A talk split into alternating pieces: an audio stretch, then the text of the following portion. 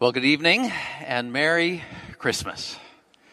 It's a joy to gather this evening as we reflect back on that first Christmas night. We read uh, the Christmas story from the Gospel of Luke, and Luke gives some of the details uh, about Jesus' birth, where it happened, when it happened, how it was announced to the group of shepherds uh, watching over their sheep in the fields outside Bethlehem. Uh, but I want to turn our attention to one verse from the Gospel of John. The Gospel of John doesn't actually give any of the details of Jesus' birth, but it begins by reflecting on the meaning of Jesus coming into the world. And the verse I want to focus on is John chapter 1, verse 5, and it says this The light shines in the darkness, and the darkness has not overcome it. The light shines in the darkness, and the darkness has not overcome it.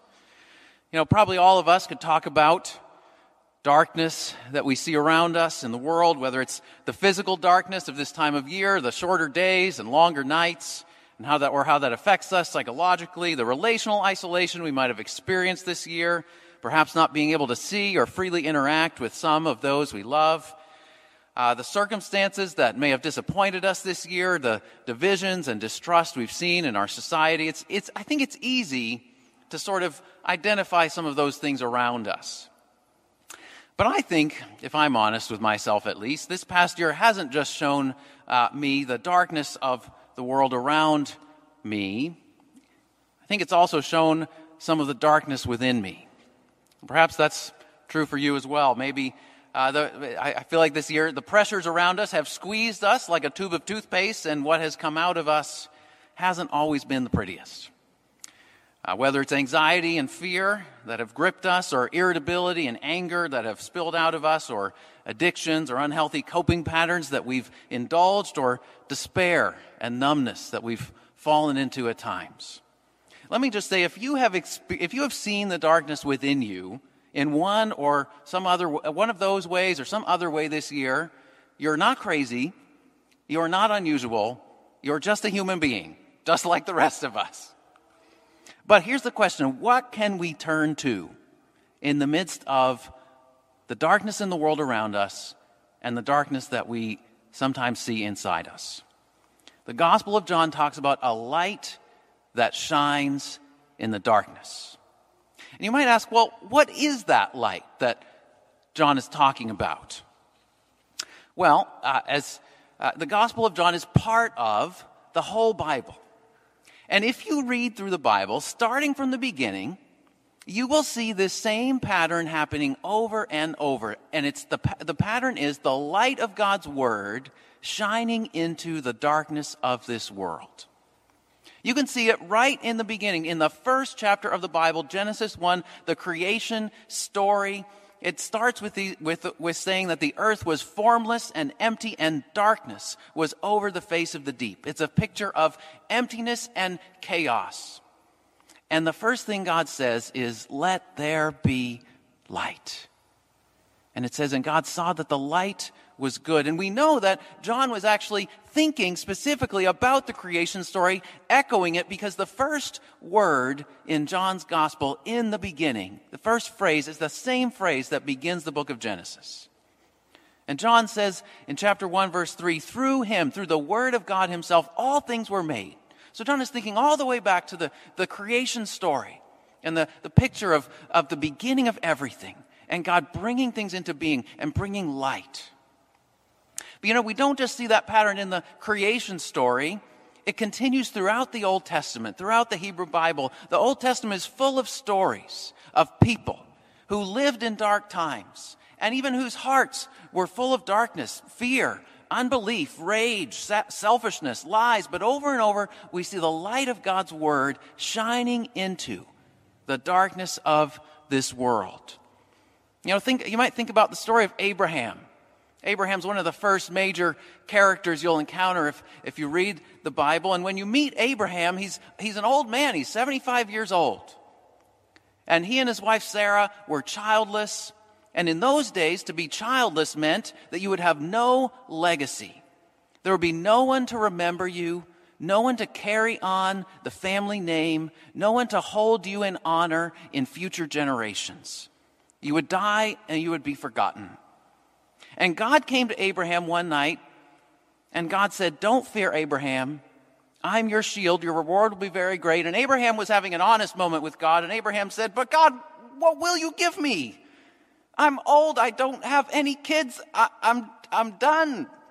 I've got a few more years, and then my name's going to go out of existence. Everything I have is going to pass on to somebody else who isn't really even related to me. And God took him outside in the dark night, and God said, Look up into the sky, look toward heaven, and number the stars, if you're able to. That's so shall your offspring be. I mean, Abraham could never have imagined that we would be sitting here tonight telling his story, that billions of people throughout the world would look to him as their father in faith. You know, you can only see the stars when it's really dark, when the sun has gone down, and when you don't have electric lights blinding you by shining right in your face. And in the same way, Abraham could only see the pure light of God's promises when other humanly initiated hopes in his life had faded. So that's one story of the, the light of God's word shining in the darkness of this world with Abraham. But if you keep reading in the Old Testament, in the middle of the Old Testament, you'll meet a woman named Hannah. And Hannah lived in one of the darkest times of Israel's history, the time of the judges. And it was a time of corruption and chaos. Uh, families were breaking apart. There were violent gangs preying on unsuspecting people. The entire nation was on the brink of civil war. And Hannah went to the temple one day to pray, and the priest, Eli, went over to her and thought she was drunk.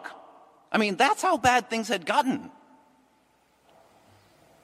1 Samuel 3 says, The word of the Lord was rare in those days. There was no frequent vision.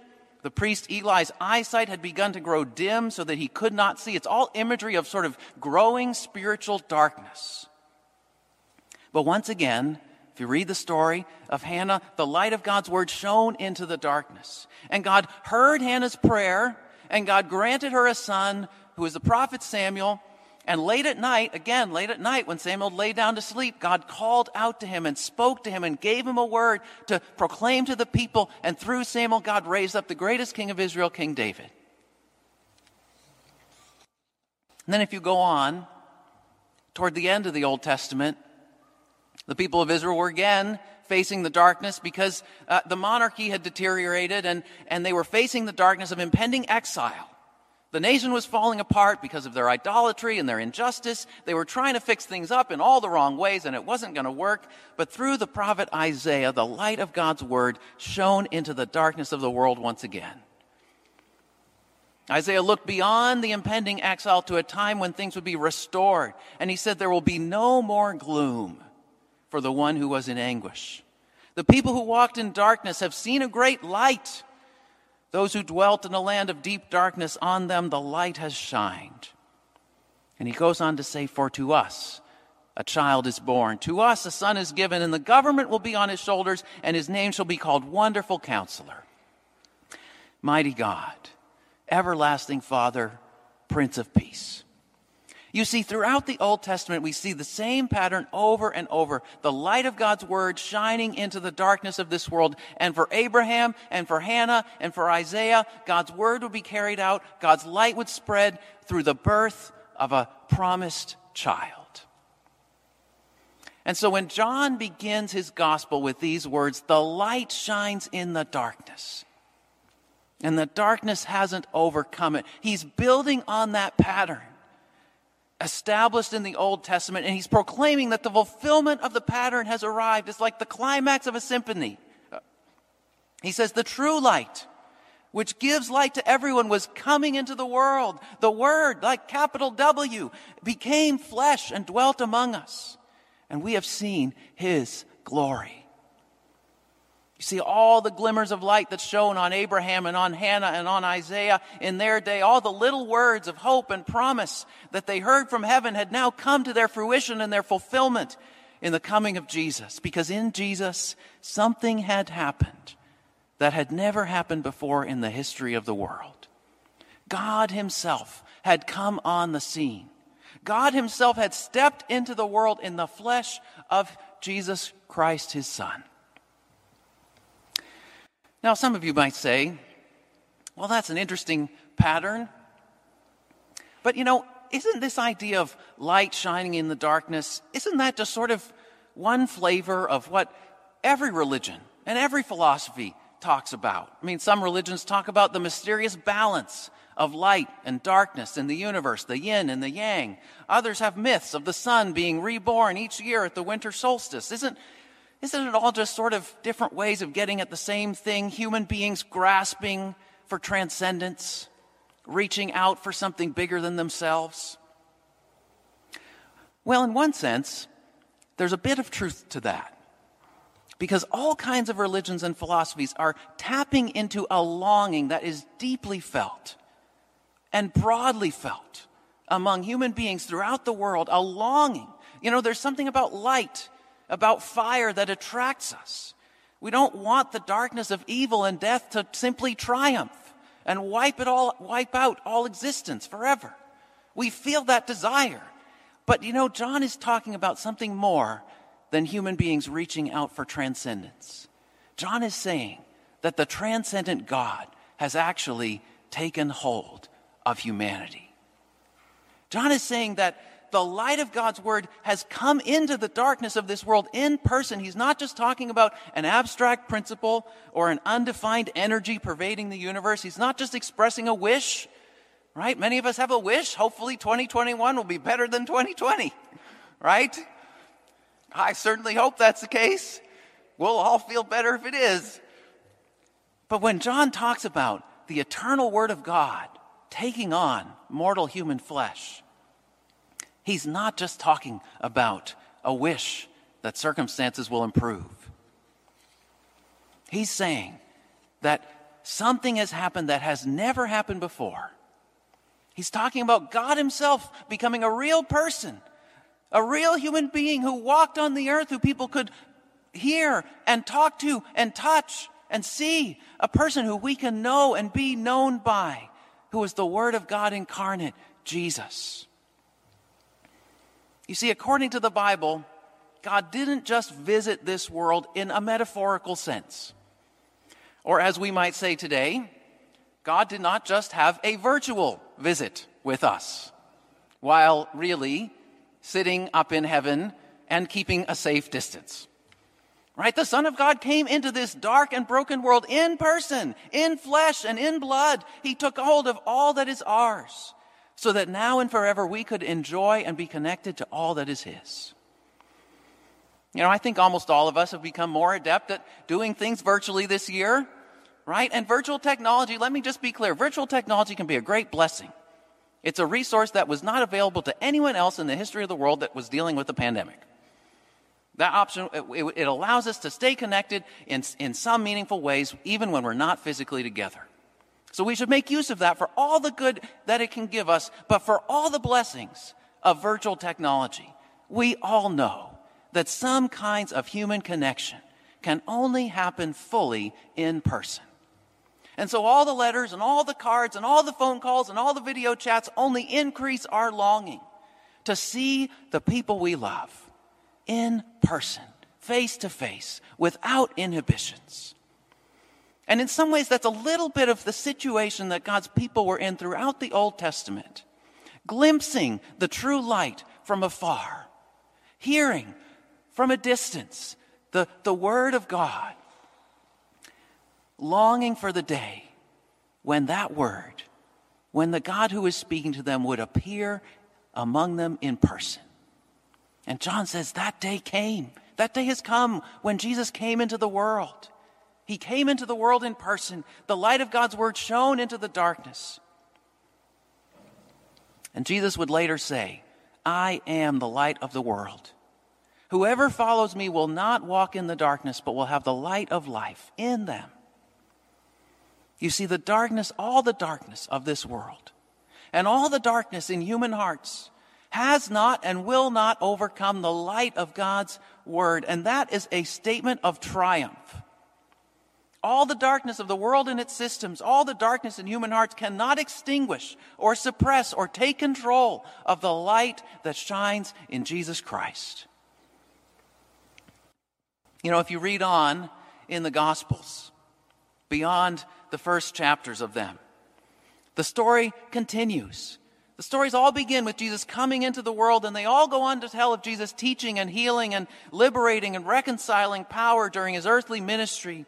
But then they all tell of a day when the darkness seemed to triumph, when the Son of God was nailed to a cross, when the powers of evil and death seemed to triumph once and for all. But then all the Gospels tell that contrary to all of his followers' expectations, three days later, Jesus came back to life again. His followers went to visit the tomb where he was laid and they found it empty. And they couldn't figure out what had happened. They thought someone had taken away his body. And then, to their great surprise and shock and disbelief, they encountered the living, risen Lord Jesus physically. And even though many of them doubted it and couldn't believe it at first, they were convinced. And they proclaimed this message that the light has shined, has shined into the darkness, and the darkness could not overcome it. Now, Jesus isn't here physically anymore, of course, but before he ascended back into heaven, he promised to send his life giving spirit, his very own presence to shine in everyone who trusts in him. And he promised to one day return so that we would all see him face to face in glory. That's the story of the Christian gospel in a nutshell in the person of Jesus Christ, the light of God's word has shone into the darkness of this world, and the darkness has not overcome it. Now, what do we do with that message? Let me close by giving a couple of challenges and a couple of invitations. First, let me speak to you if you're not a follower of Jesus. Maybe you're here for the first time tonight or just listening in. Uh, let me challenge you what kind of light are you clinging to in the midst of this dark world? You know, I think it's easier to point out the darkness around us in our circumstances or in our society. It takes a little more courage and humility to look inside and recognize the darkness within each of us. But what kind of light, what kind of hope are you holding on to this winter? You know, when we really face the darkness of this world and the darkness in our hearts, we need something much more than a mere wish that hopefully next year will be a little better. So let me challenge you what is the light or hope that you are clinging to? But let me also invite you to consider the Christian story. You know, you can read through one of the New Testament Gospels for yourself. If you don't have a Bible, we have plenty of extras here just ask uh, what, me or any of, any of us here. We'd be glad to get you one. If you'd like to read it for yourself, you can read it online. Uh, or you can go to our website. There's a section called How Can I Know God? There's links to uh, talks you can listen to and things you can read, things that will help you explore these questions uh, thoughtfully and intentionally. Or talk to somebody. Uh, talk to somebody uh, who invited you or who's with you here. But second, let me also give a challenge and an invitation to those of us who, who, who do cl- claim to be followers of Jesus, who have identified with him. Here's the challenge a question for us to think about. Where have you seen the light of Christ shining into the darkness of this past year? You know, I think it's easy to look back on this year and just focus on the disappointments and the negative aspects and the hurts and the challenges. But John says the darkness has not overcome the light of Christ. And that was true back then in Jesus' life and death and resurrection, and that is still true today in the life of anyone who is looking to Him. We have a reason to rejoice because the darkness of this world has not and will not overcome the light of Christ Himself. So perhaps over the next week, as the year comes to a close, look back and ask this question Where have I seen the light of Christ shining in the midst of this year? But finally, an invitation to those of us who believe in Christ. Let the light of Christ's presence dwell in you and shine through you. In a minute or two, we're going to continue a tradition that we've had for the last few years at Trinity uh, and that Christians throughout the world have done to uh, look back on uh, the, the birth of Christ and celebrate it together. We're going to light candles as we sing Silent Night. And as we light the candles, as we hold them and sing, and as we remember how the light of Christ has come to us, let's pray that his light would shine through us into this world. Let's pray. God, we thank you that you have not left us alone to fend for ourselves in the darkness of this world and even in the darkness of our own souls. Thank you that you have not left us to merely reach out blindly for you, wishing and hoping. Thank you that you have come to us. Thank you that in Jesus you have taken hold of us. You have taken on our human nature. You have had compassion upon us in our brokenness and in our afflictions. Lord, thank you that you have taken the initiative to reveal yourself to us. We pray that you would show yourself to us. Lord, whether it's for the first time or whether it's with a renewed desire to seek after you. Lord, we pray that your light would continue to shine through your word into our own darkness and through us into the darkness of the world around us. That your hope and your truth and your mercy and your grace would be evident. We pray this in Jesus' name. Amen.